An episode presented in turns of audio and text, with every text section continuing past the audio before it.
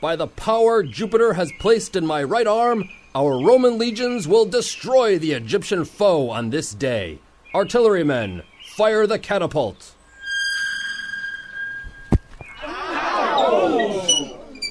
By the beard of Mars, what happened? Well, the catapult didn't throw the rock very far, uh, so it landed on some of our guys standing really near it. I know that. I can see that.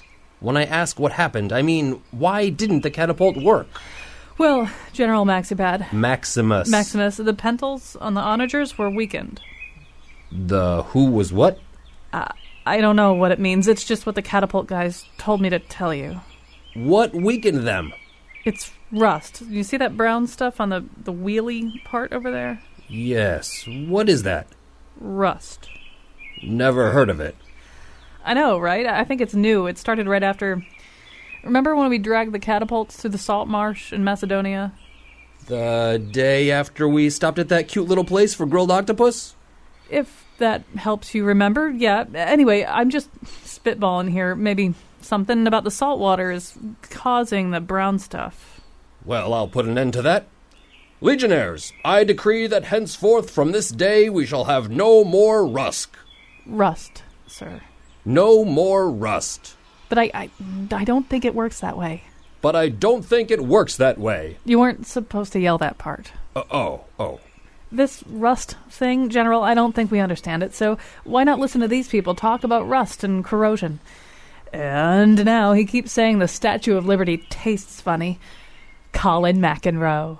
Yeah, actually, I was uh, told by the National Park Service to stop uh, licking the Statue of Liberty. It was a problem. It was a phase I went through. I don't do it anymore. All right, so more so than most of our introductions. That one was actually based in history. Uh, I mean, that one sort of almost actually happened. The Roman ar- army did have problems with rust in their catapults. Um, and it's as good a way as any to catapult us into a conversation about rust. Uh, we are talking today to Jonathan Waldman. He is the author of Rust, The Longest War. This is a, a very uh, terrific book uh, in the history, in the tradition uh, of John McPhee or, or, or writers who kind of take uh, a subject that's sitting right in front of your eyes that you've become uh, very accustomed to. Mark Kurlansky, another one of our favorite writers, does this too, uh, and just pulls it apart and tells you about all the amazing stories behind it, uh, and and also tells you that you really didn't know very much about it.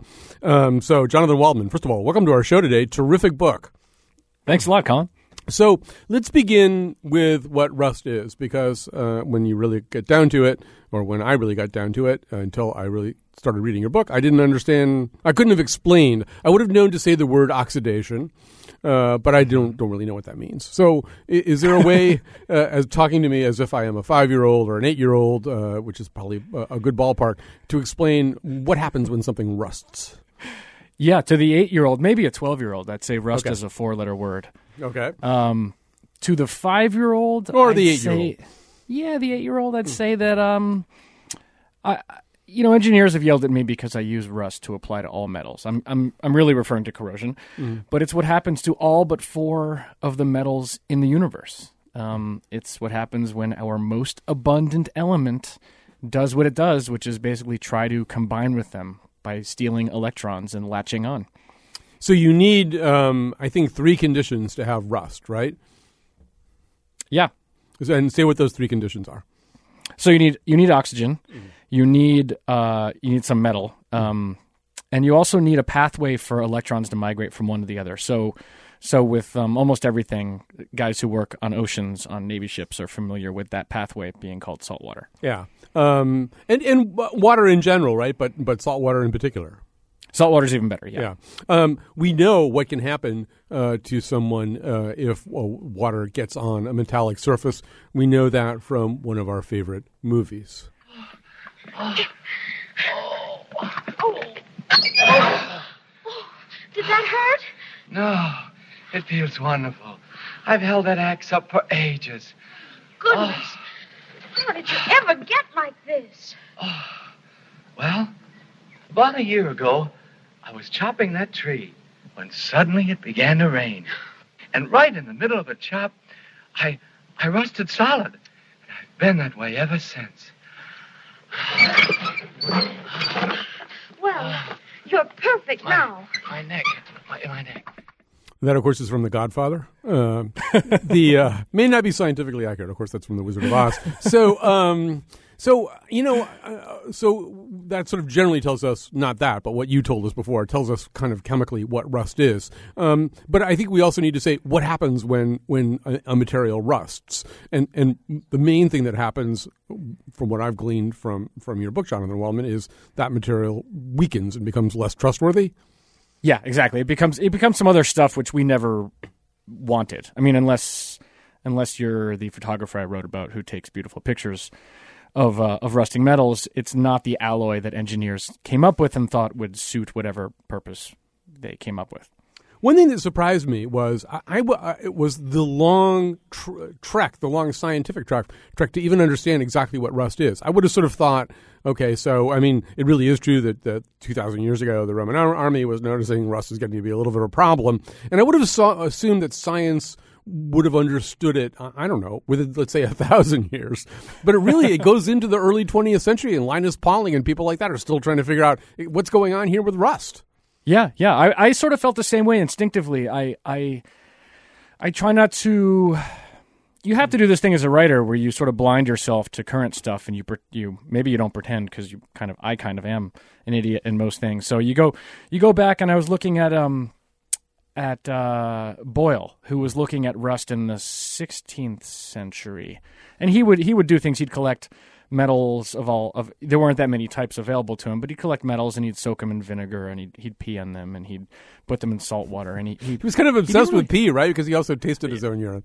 Yeah, I know. It's uh, a charming detail 16th. that you f- saw fit to uh, to share with the reading public. Yeah, uh, I, I guess I should admit there are pee and poop jokes in the book, but what are you going to do, right? It's right up our alley. we get no complaints. You're on the so right he, show. Uh, so he also he tried to transmutate uh, mercury into gold. Uh, he he definitely thought it was possible, and, and his theory on sort of the science of rust was that metals had these little he called them corpuscles, I guess little holes in them, and that and that somehow these holes were of the right size that salt water got in there, and he wasn't really sure what the salt water did, but it definitely messed up the metal.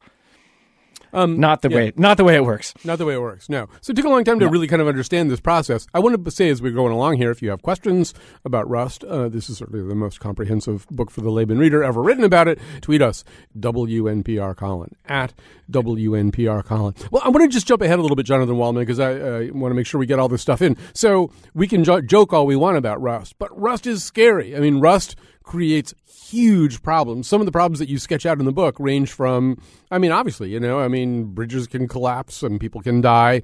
Um, you you you sketched out one portrait of these these rusty boats sitting out in some bay in in California, which sort of nobody knows what to do. Well, explain that situation. That's an example of how scary, intractable, and fragile rust can make a situation. Yeah, so the funny thing about that situation is I, I actually think it's mildly cha- more than mildly changed since I wrote about it. But I think there are still some old ships. They're from the Merchant Marine. They're bobbing in Suisun Bay, 20 miles northeast of San Francisco.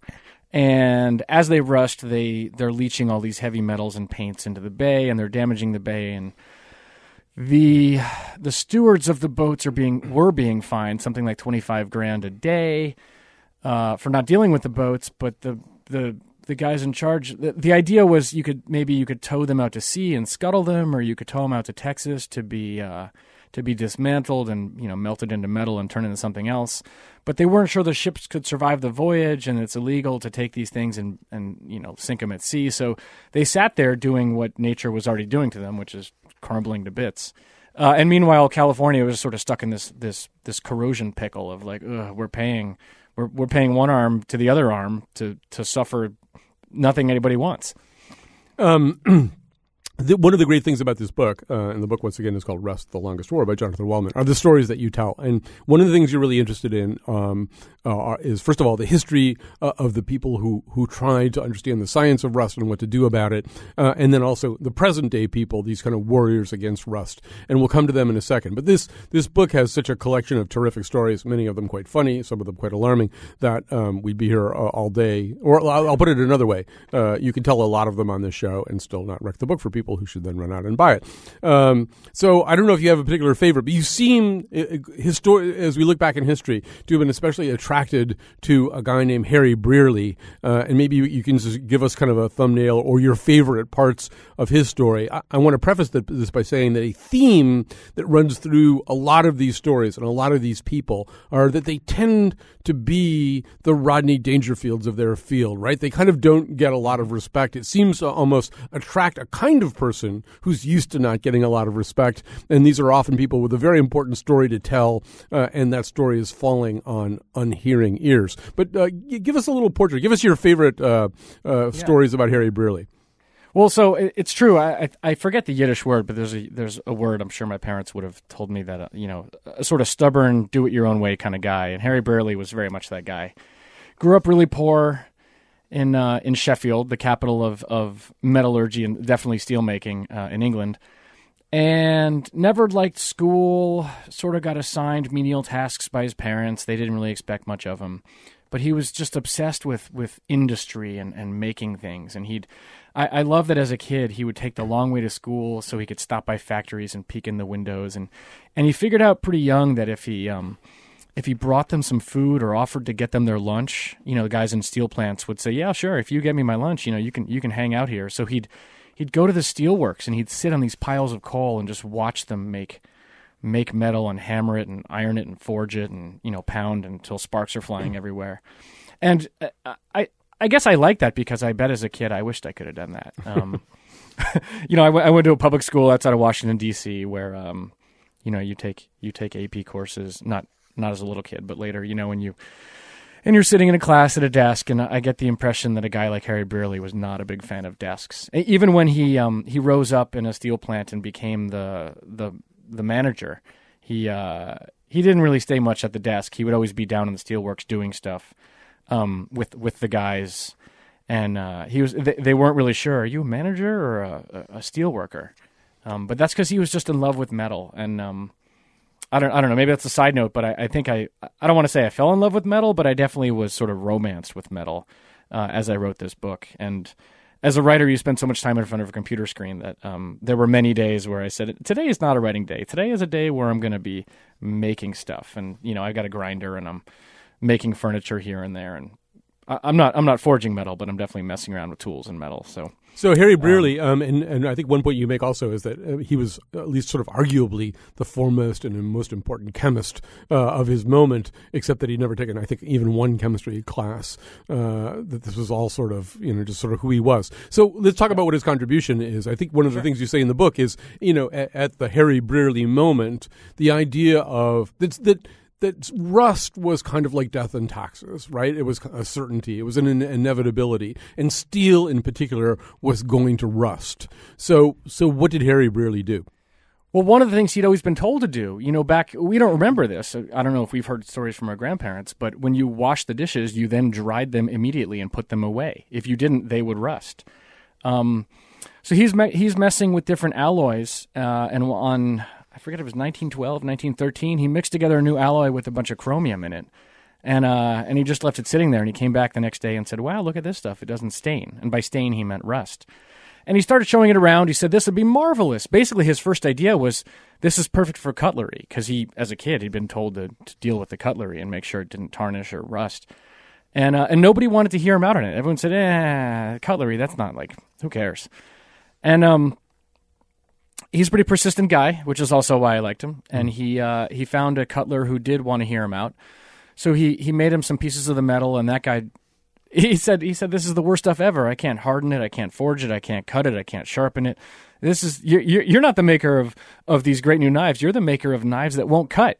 And so he, he you know he's he's trying to dig himself out of his hole, and in a way he dug himself a bigger hole.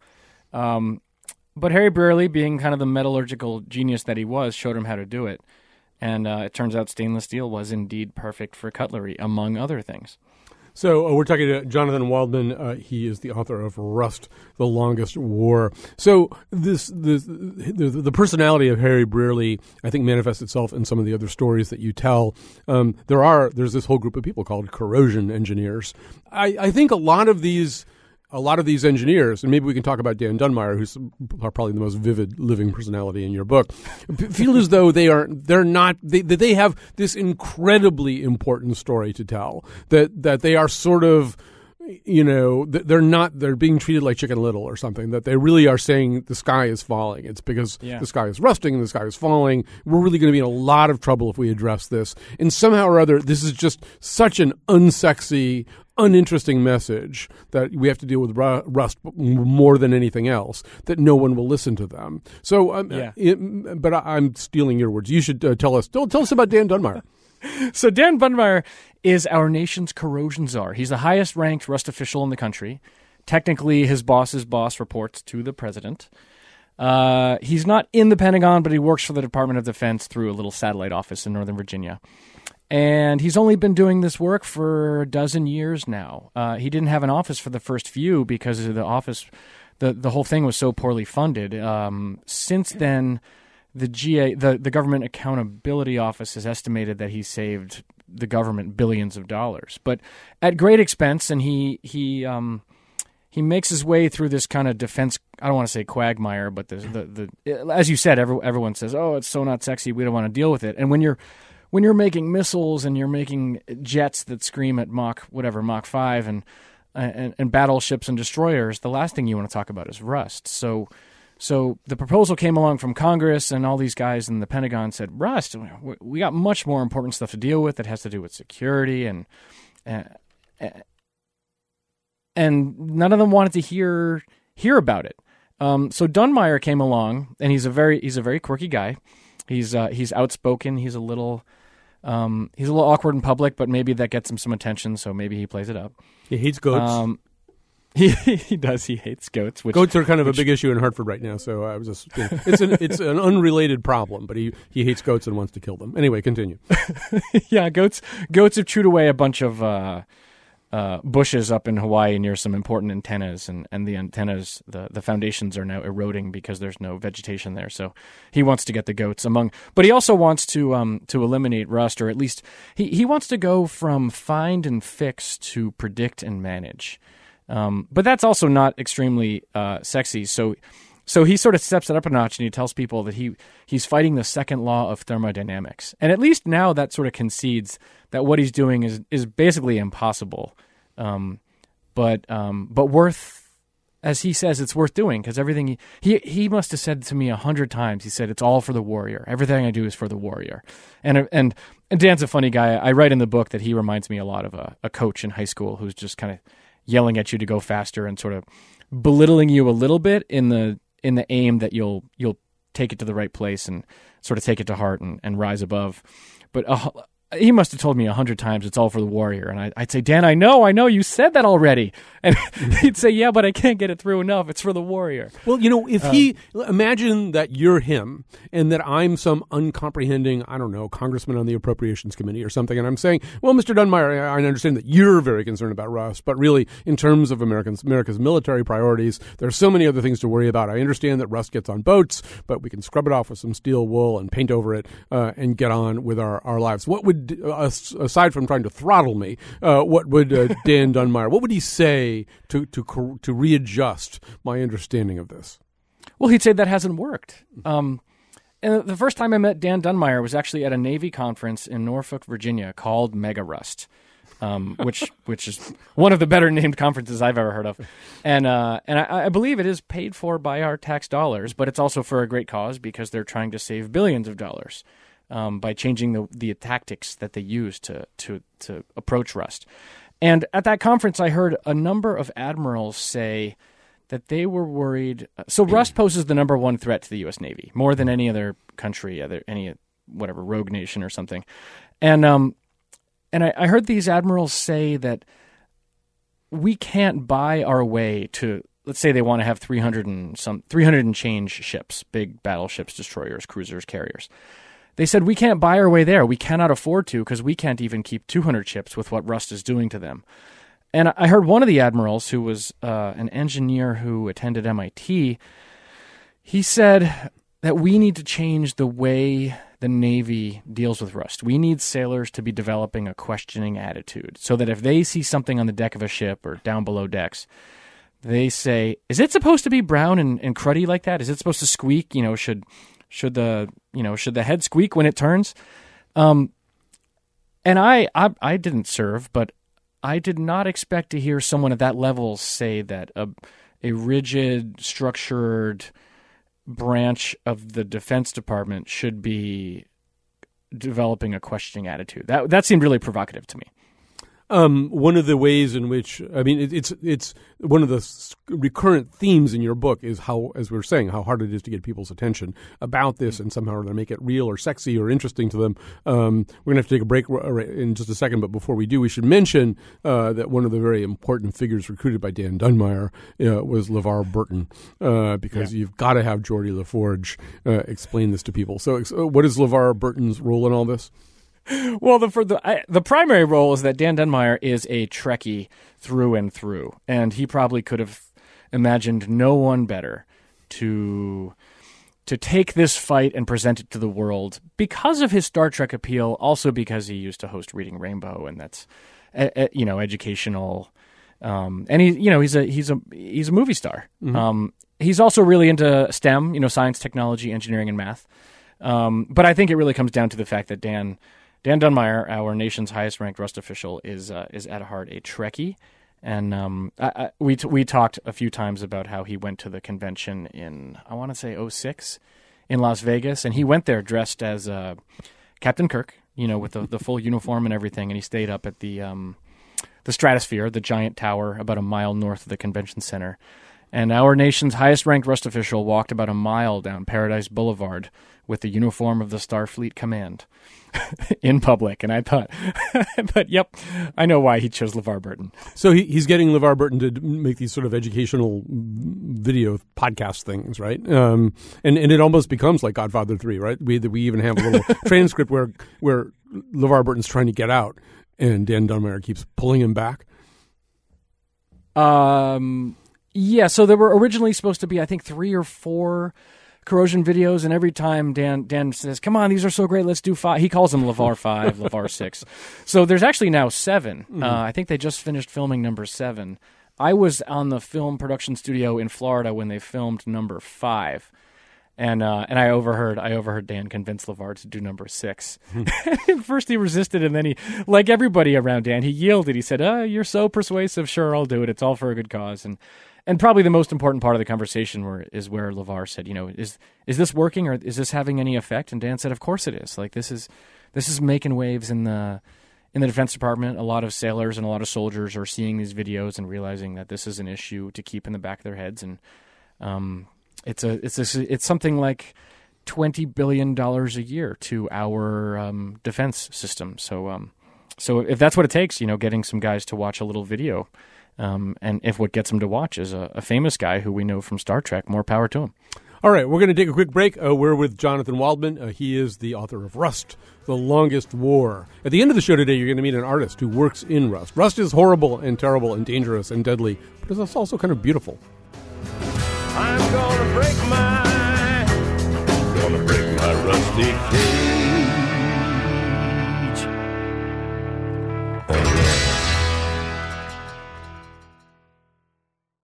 Well, all those delicious things they make on the food schmooze, sooner or later they have to open a can. Uh, and that brings us to another thing we want to talk to Jonathan Waldman about. He's the author of Rust, The Longest War. Uh, I cannot emphasize how entertaining this book is. I mean, it just, I, I realize that Rust doesn't, I mean, that's the whole point is that Rust doesn't really jump out at you as this really fun thing to know more about, but it really is a fun thing to know more about. So, Jonathan Waldman, earlier in the show, we talked about the conditions that must exist um, for for rust to happen, uh, and obviously rust uh, anywhere in the proximity of canned goods, not such a great thing. But a lot of those conditions do exist. I mean, we want to put our food in cans. But I mean, at one point you're describing um, Coca-Cola, Coke, which I think you describe as a corrosion nightmare, one of many rejected advertising slogans for Coca-Cola. Um, but I mean, uh, talk a little bit about just the the struggle to find a way to to, to have a can that wouldn't rust. Sure. So I, mean, you- happen You've to been to can school. We should say that. Yeah. I'm I actually got my diploma from Can School just uh, a week ago. Um, so tell us about can school. so I happen to live uh, 10 miles up the road from the world's largest can manufacturer. And we go through, the world goes through like 200 billion, 200 billion cans a year, which is enough to make, let's say, four dozen towers to the moon. And that's every year. And I thought it was a good idea to look into how we keep cans from corroding. And I sort of had that feeling confirmed when on the first day of can school, which is organized by the Ball Corporation, you probably know them through jars. On the first day of can school, I heard cans described as a time bomb, and I thought, "Yep, hmm. that's that's why." So, uh, the best example, Coke is pretty good, but Mountain Dew is actually even more corrosive. And there's a very there's a, somewhat notorious case in which a guy in St. Louis, who just happened to have the last name Ball, but no relation to the Ball Corporation, opened up a can and said he found a mouse. And a lot of guys probably make this claim hoping to get a good settlement from a very you know a Fortune 500 company. And so, so Mountain Dew, which is owned by Pepsi, uh, Pepsi said, "Well, send us the can, send us the Mountain Dew, send us the mouse. We'll evaluate it." And so, off this went to a veterinary pathologist in Salt Lake City, and he evaluated the mouse and figured out, based on some of the, the features of the mouse, that the mouse was at no more than a, a week or two old. It just didn't have cells developed in its lungs. It didn't have toes or whatever, you know, different parts that mice develop as they as they grow. But the can had a date on it. The can had been manufactured and closed 74 days earlier.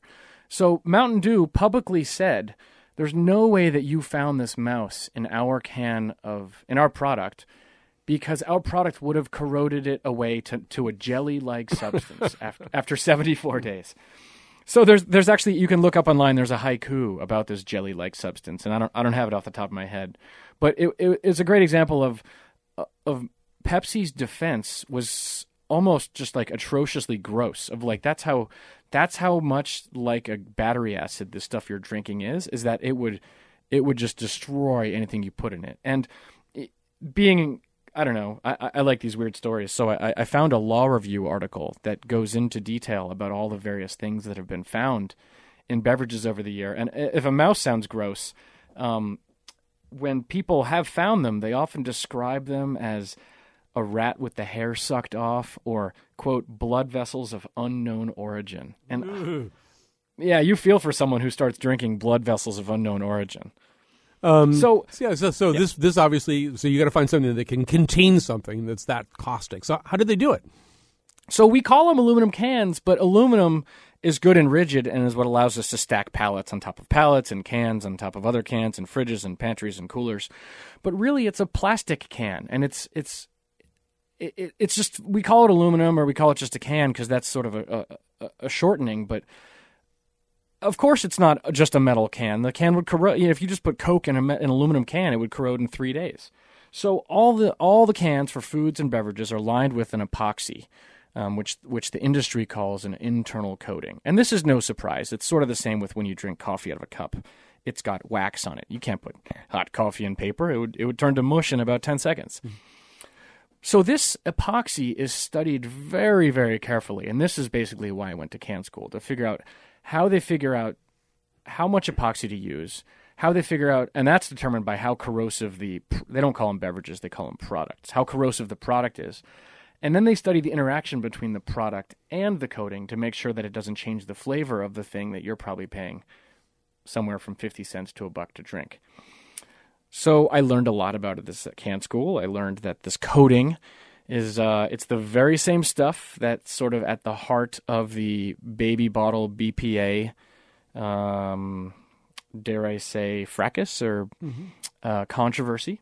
Uh, Eighty percent of these coatings are BPA. It's the it's a it's a material that makes plastic plastic, um, and it's what keeps Mountain Dew from attacking your can. It's what keeps tomato sauce. It what's it, it's uh, there, there's something like fifteen thousand different coatings, all fine tuned for all the foods and beverages out there. And one of my favorite factoids I learned in this is that um, before, say say you're making a new, say you're going to make Collins energy drink, and you you've decided this is this is way better than radio. You're going to start selling energy drinks. So you call up Ball, and you say "I- I'm going to make a run of whatever 10 million gallons. So I'm going to need I'm going to need like 100 million cans. Ball says, That's great. Send us some of your energy drink. We'll test it to see uh, how much coating to put in and if we can even put it in a can. And one in seven times, Ball will say, Your energy drink is too corrosive. You need to change the formula Here are some ways how you can cut down on the dyes or the salts or the caffeine. But as it stands right now, your beverage needs to go in some other container. It cannot go in a can. And that's that just astonished me. Yeah, I would like to emphasize, Jonathan, that when I do put out my energy uh, drink, it will contain only blood vessels of known origin. if you encounter a blood vessel in it, I will be able to tell you whose blood vessel vessel it is. Um, so, um, so did this make you uh, when you were all done? And we should say you almost got kicked out of Can School for being almost too attentive a student, which is unusual in life. Um, but did this make you? Did it change your behavior? Are you l- less likely to go get yourself a delicious beverage or open up a can of crushed red pack tomatoes because of what you know? Yeah, it has. So the most surprising thing that well, there's there's a couple fine points about this. One is that it turns out that exposure to BPA is a little bit like exposure to DDT, and that it affects people before puberty much more greatly than afterwards. And also, it seems to be much more potentially hazardous to women than to men. Uh, because I will never be breastfeeding a child, it doesn't quite seem the hazard to me. But again, these are just known hazards. I mean, what what we're learning about BPA is that the tolerance that we allow, that the FDA allows, may be off by one to eight orders of magnitude. Not like mm, half off or a quarter off, but like you know a billion times off. Uh, and I talked to a guy who works at the Coatings Research Institute. Like I said, there's 15,000 coatings, and a lot of a lot of experience and technique goes into making them. So I talked to a guy who has patents on these coatings, and he said, "I know what goes into them. I know what can go wrong. I won't drink out of a can because of it." I'm te- he said, "I'm terrified." Yeah, I, I- you know, I, I sort of, I, I probably jumped back from my phone. I said, "You know, I'm writing this down, right? It's for a book." And he said, "I know." And so hmm. we went on. We went on to talk about whether the Surgeon General's warning should change. Right now, it says pregnant women should not drink alcoholic beverages during pregnancy. And we were talking about, and he's, he he said he'd get behind it, but the Surgeon General would have to propose it. He said he thinks that warning should be changed to women should not drink canned beverages. Hmm. Um, we've got a, a call. This is we're switching gears a little bit, but we ha- we have to. The hour is going very fast. There's so many uh, terrific things from Jonathan's book uh, that uh, it's moving much faster uh, our time than Rust. Uh, so here's Tim in Fairfield. Hi, Tim. You're on the air. Hi, uh, good afternoon. I was uh, curious um, for your guest um, in your research and travels. I recall during, especially during the 70s, there was um, a big push for the steel called uh, Corten or Corten steel, Mm-hmm. and that it was to replace all the guardrails and bridges and, and many other applications. But then we don't see it um, anymore. Do you, you just from like a hands-on? Do you know what happened? Yeah, good question. So, Corten steel is the stuff that sort of works like stainless steel, except instead of staying shiny on the outside, it forms a protective layer of rust, and that sort of guards against the inner layers successively rusting away. And I think the Barclays Center in Brooklyn is made of it. The U.S. Steel Tower is very famously made of it in Pittsburgh. And I talked to a guy who worked as a window washer on the top floors of that building. Uh, and it was very embarrassing for U.S. Steel because that tower, because it was built in a wetter environment than perhaps it was meant for, um, it stained the sidewalks kind of this rusty red brown in fi- five blocks in all directions. And U.S. Steel had to pay a lot of money to clean up the sidewalks, and it was sort of an insult to their to their new fancy stuff.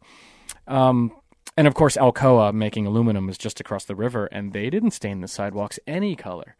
So uh, it turns out that uh, Corten is really useful in some environments. It's not especially as good as it's advertised in others, um, and it's also more expensive than a lot of other steels. Um, a, a lot of people ask me, you know, should we just switch to stainless steel and use that for everything? But we can't afford to, and uh, that in stainless steel isn't nearly as tough or ductile as other metals, so it's not the right thing. And Corten isn't always the right thing, but you do see it. There's a there's a building on Cornell's campus. I think it's the psychology building, and students call it Old Rusty. Well, I mean, this sort of um, uh, hooks into another theme in the book, which is, I mean, we talk about rust as being as certain as death and taxes, but it really isn't. And there are things that you can do, and one of the things you talk about is galvanizing, right? And that and that in in, Italy, and uh, there's well, in Europe in general, they they galvanize a lot more metal than we do here. Explain what that means and what the implications are. Yeah, so galvanizing, it's funny. We, we've known about galvanizing almost longer than we've known about the science of rust. Uh, galvanizing is pretty simple. You take steel and you dip it in a big bath of molten zinc. Um, I think the baths in this country at the various galvanizing plants are something like 50 or 60 feet long. So if you've got even a beam 100 feet long, you can dip in half of one end and half the other end. Um, and it works because zinc, uh, it's a weaker metal in that it's more electronegative or less noble than iron, and so it sort of sacrifices itself. And uh, that's one of the ways rust works: is if you put two metals in contact, the weaker one is the one that corrodes, which is why a lot of people stick anodes on boats. They're they're basically big big blocks of zinc that you strap on there. Um, and galvanized the, galvanizing association the american galvanizing association has all these studies that show that galvanizing works this much better than paint at much less cost and over the lifespan of a bridge it's even more effective. Uh, and they you know they say they're taking on the paint army because in this country for whatever reason we love bright colors we love the look of paint. The paint industry might have more lobbying who knows but but we seem sort of stuck on painting and europe meanwhile is sort of on the galvanizing program. And um, I suggest at the end of my book that maybe we ought to look to what they're doing because they they're a little more preservation minded than we are. Um, Jonathan Waldman, I'm sure when you're at a party and you mention that uh, you've written a book about Rust, I mean, you just have lots of people gathering around you uh, wanting to talk yeah, more, yeah, more yeah. and more. But do, uh, but I, am sure one of the p- questions that people do ask, or the series of questions that people do ask, has to do with their cars, um, and and and should they get rust proofing and all, all, those kinds of things, and and what about road salt? What's that doing? And I don't know. Do you have like a two or three uh, point uh, car and, and, and rust spiel that that you have ready. Yeah, uh, absolutely. To, uh, so give give it to us. Give us your car rust elevator pitch. So automobiles have gotten a great deal better since about the year 2000. I talked to the corrosion consultant who, in addition to working on car design, also made the coins in our pocket or helped compose the uh, design the, the alloy so that they wouldn't corrode um, when submitted to our finger oils. He worked on the restoration of the Statue of Liberty and ensured that it wouldn't fall over because of rust. And he told me that basically through design and much better paints that just stick better to metal, um, that cars since about 2000 are gonna are gonna survive as long as other you know the engine does. Um, he there are still some companies that make those aftermarket cathodic protection systems that hook up to your battery, but they don't uh, they don't really do anything. They um, the FTC has sued a bunch of manufacturers of those things, and they said, you know, it sounds great and it would work in a fish tank, but unless you're driving in a fish tank, it just doesn't work. Um, road salt's pretty damaging. You know, we talk about the rust belt. Road salt's pretty damaging in what I refer to as the salt belt states, which is everywhere north and east of Kansas City. Um, where I am in Colorado, we don't uh, we don't we don't throw salt on the roads.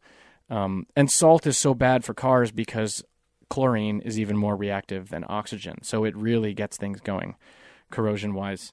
Um, but it also lets us drive our zippy cars around, you know, on, on days like today. So um, that's my that's my spiel. Um, it, it's actually we're, we're lucky. We're really lucky.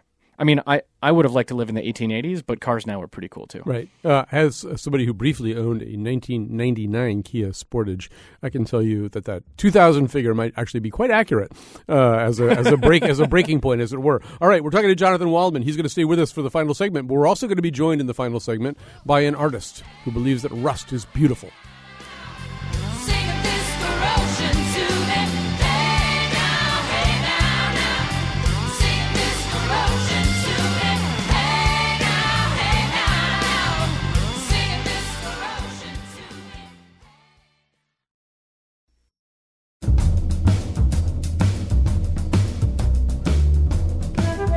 Today's show was produced by Lydia Brown and me, Chion Wolf. Our intern is Sydney Lauro. Greg Hill appeared in the intro and tweets for us at WNPR Colin. The part of Bill Curry was played by Jack Haley. For show pages, articles, and videos of the Faith Middleton Show staff drinking rusty nails, visit our website, WNPR.org. And now, back to Colin. But right now we're doing a show about Rust. With us is Jonathan Waldman, uh, author of Rust: The Longest War, a fascinating and very entertaining uh, new book about well about the war against rust. Um, and I mean, we do, there's so many things here we haven't had time to cover, including a look at the future, and, and even there's actually a Rust store in Wisconsin. Uh, anyway, we can't tell you about all that. You just have to read the book. Uh, but we do want to talk a little bit about the aesthetics of Rust. The minute that Lydia Brown, our producer, started talking about doing the show, I said, you know, I think there's more and more artists who are working in, in Rust as either a medium or an aesthetic or both. And and even before we meet uh, Esther Solondz, uh, who's an artist doing exactly that, uh, just a little down the road in Rhode Island, um, you found the same thing. You actually found a, a photographer uh, who has taken what more than thirty thousand photos of of Rust and its magnificent colors. Exactly, and she's her stuff is absolutely stunning. She grew up in Bethlehem, Pennsylvania.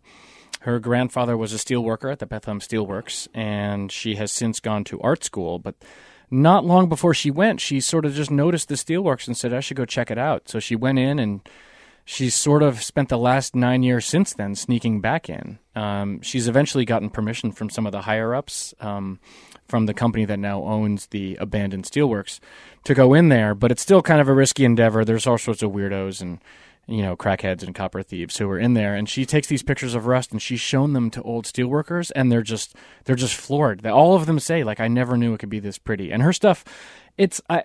It's a funny word. I, I always say it's not just Pollockian. Like it doesn't just look like a, a smattering of colors.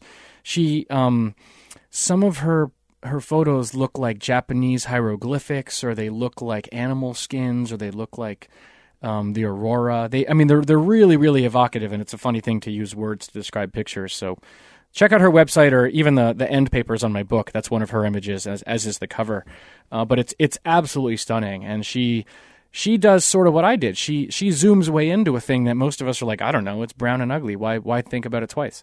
And we should say that we've been using the terms rust and corrosion kind of interchangeably. That's Jonathan's fault, but um, the um, but he he cops to it in his book. Um, but I mean, corrosion rust is what happens to iron. Corrosion what happens is what happens to all metals, and corrosion can produce a real panoply of colors. Right? There's I mean, it isn't just reddish brown nastiness.